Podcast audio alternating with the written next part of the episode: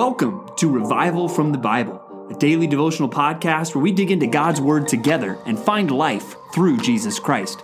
My name is Ben Blakey. It's Thursday, the 30th of July, 2020.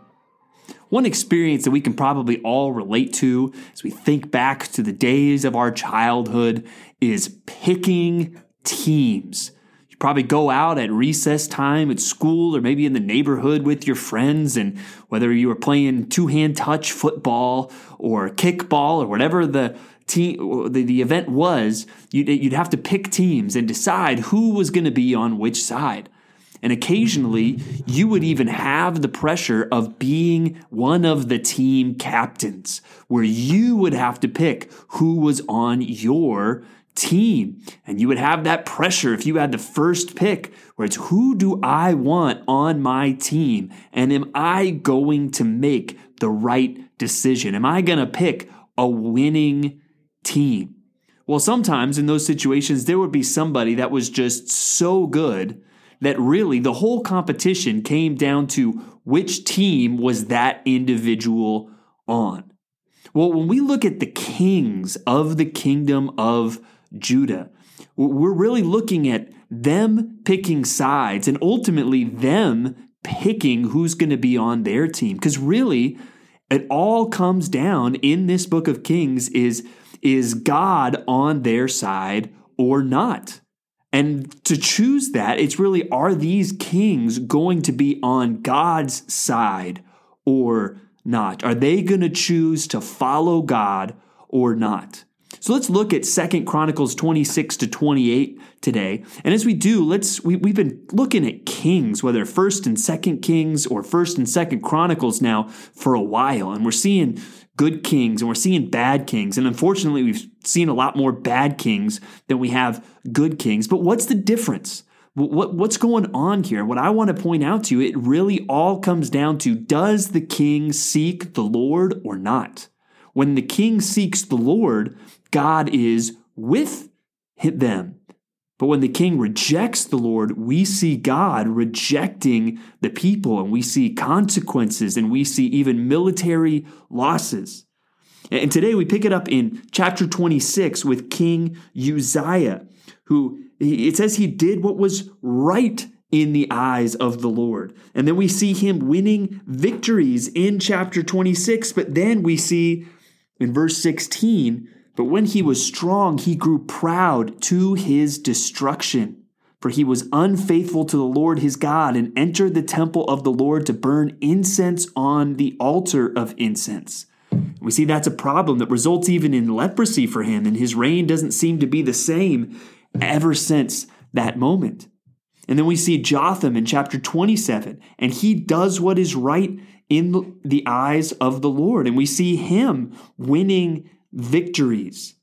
And then we get to King Ahaz in chapter 28, and he does not do what is right in the eyes of the Lord, but he walks in the ways of the kings of Israel, and he even made metal images for the Baals. And it says he even offered his sons as an offering. What an abomination! He was a wicked king. And then in verse 5, it says, Therefore the Lord his God gave him into the hand of the king of Assyria. Or sorry, the king of Syria, who defeated him and took captive a great number of his people and brought them to Damascus.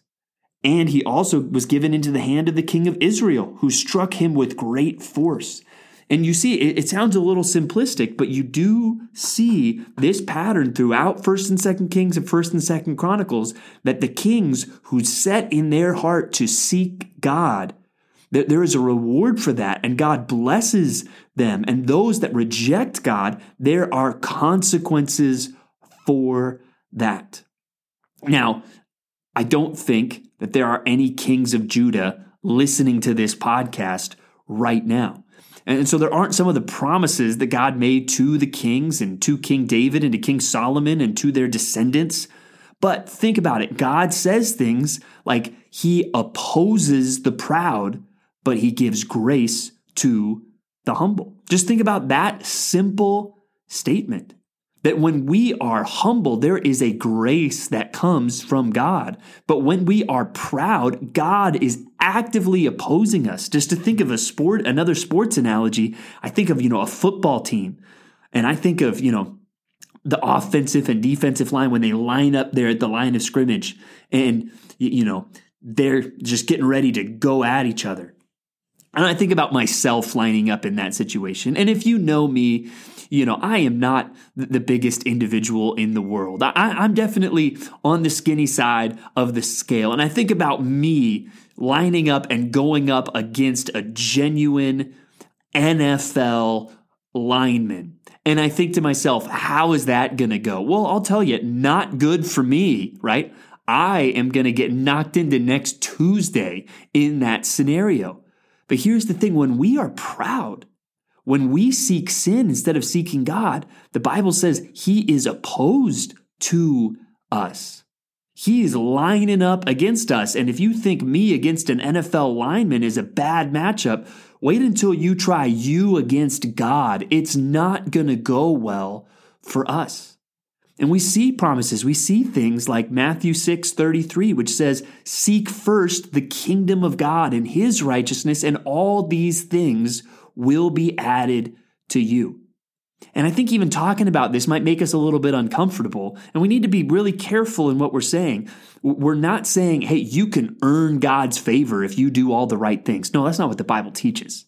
The Bible teaches that we seek the Lord in His grace, in His mercy, that we are not righteous. We cannot earn favor from God. It is a gift of His grace.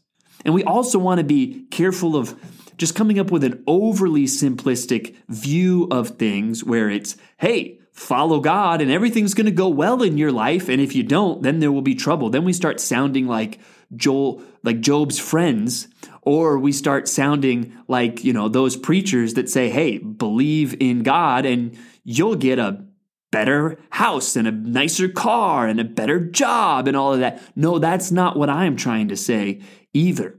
But what I am saying is who is on the Lord's side? Who is seeking Him? And when we really humble ourselves and seek God, there will be a blessing that comes from God.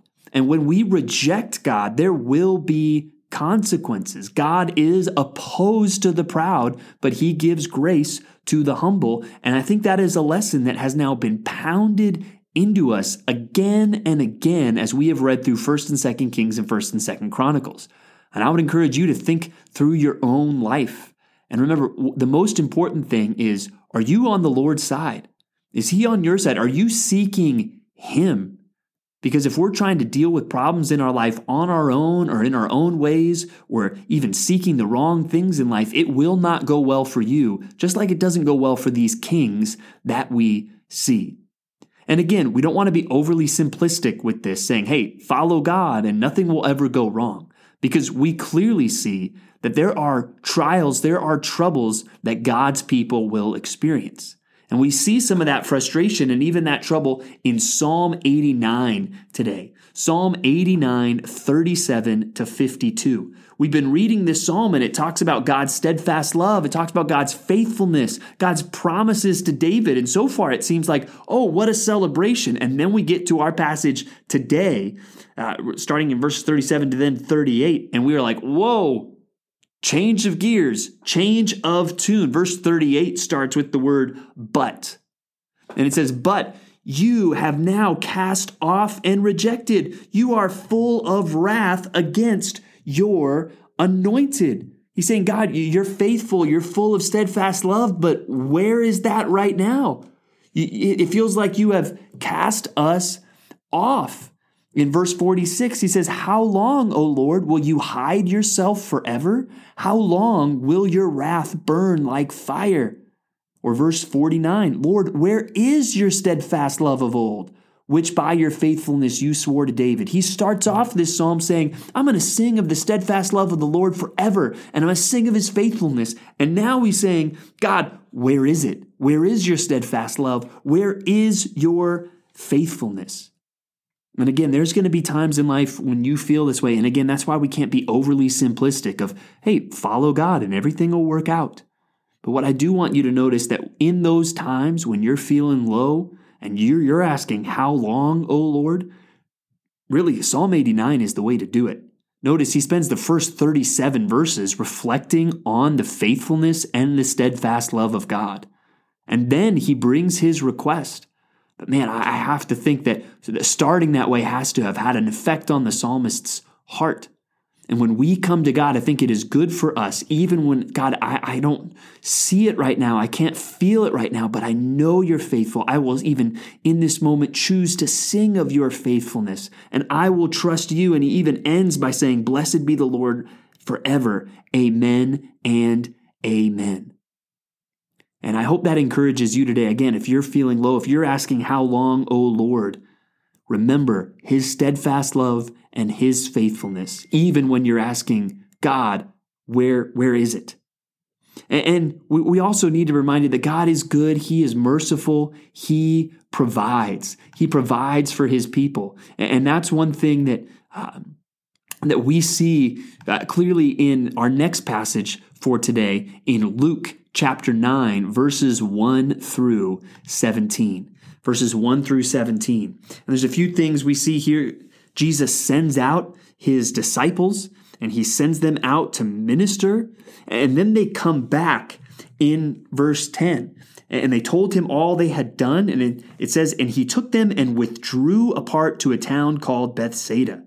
And we clearly see, even from some of the other gospels, I mean, he's trying to lead them away for some R&R. They just went out on a missions trip. That they've been working hard and Jesus is saying, "Hey, let's let's go away and let's recover and let's let's rest." But people still follow them. They want more. And Jesus, he welcomes them, he heals them, and then he and then he feeds them in a miraculous way. And then even he provides for the disciples with those 12 baskets of broken pieces.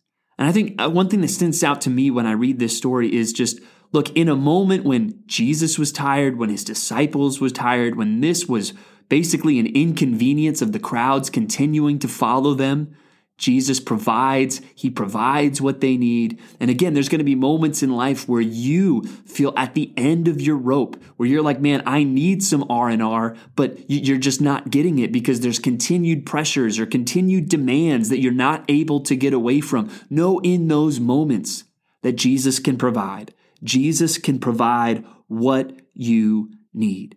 And we want to end today by putting our focus on Jesus. And we need to remember who He is and that He is in control. And ultimately, it's just going to matter are we on His side or not? Because it says at the end of our passage today, Philippians 2 1 through 12, that at the name of Jesus, every knee will bow in heaven and on earth and under the earth, and every tongue confess that Jesus Christ is Lord to the glory of God the Father. That's the only thing that's going to matter on the last day. Have you bowed the knee to Jesus now? Have you confessed him as Lord now? Who is on the Lord's side? Are you? And if you believe that, if that's what you believe about Jesus, that's going to free you up to love other people. And that's what we see in verses three and four. Do nothing from selfish ambition or conceit, but in humility count others more significant than yourselves. Let each of you look out not only to his own interests, but also to the interests of others. So, my encouragement to you today is seek first the kingdom of God and his righteousness. Seek him. Be on his side. Stand up for the Lord today and let him take care of the rest.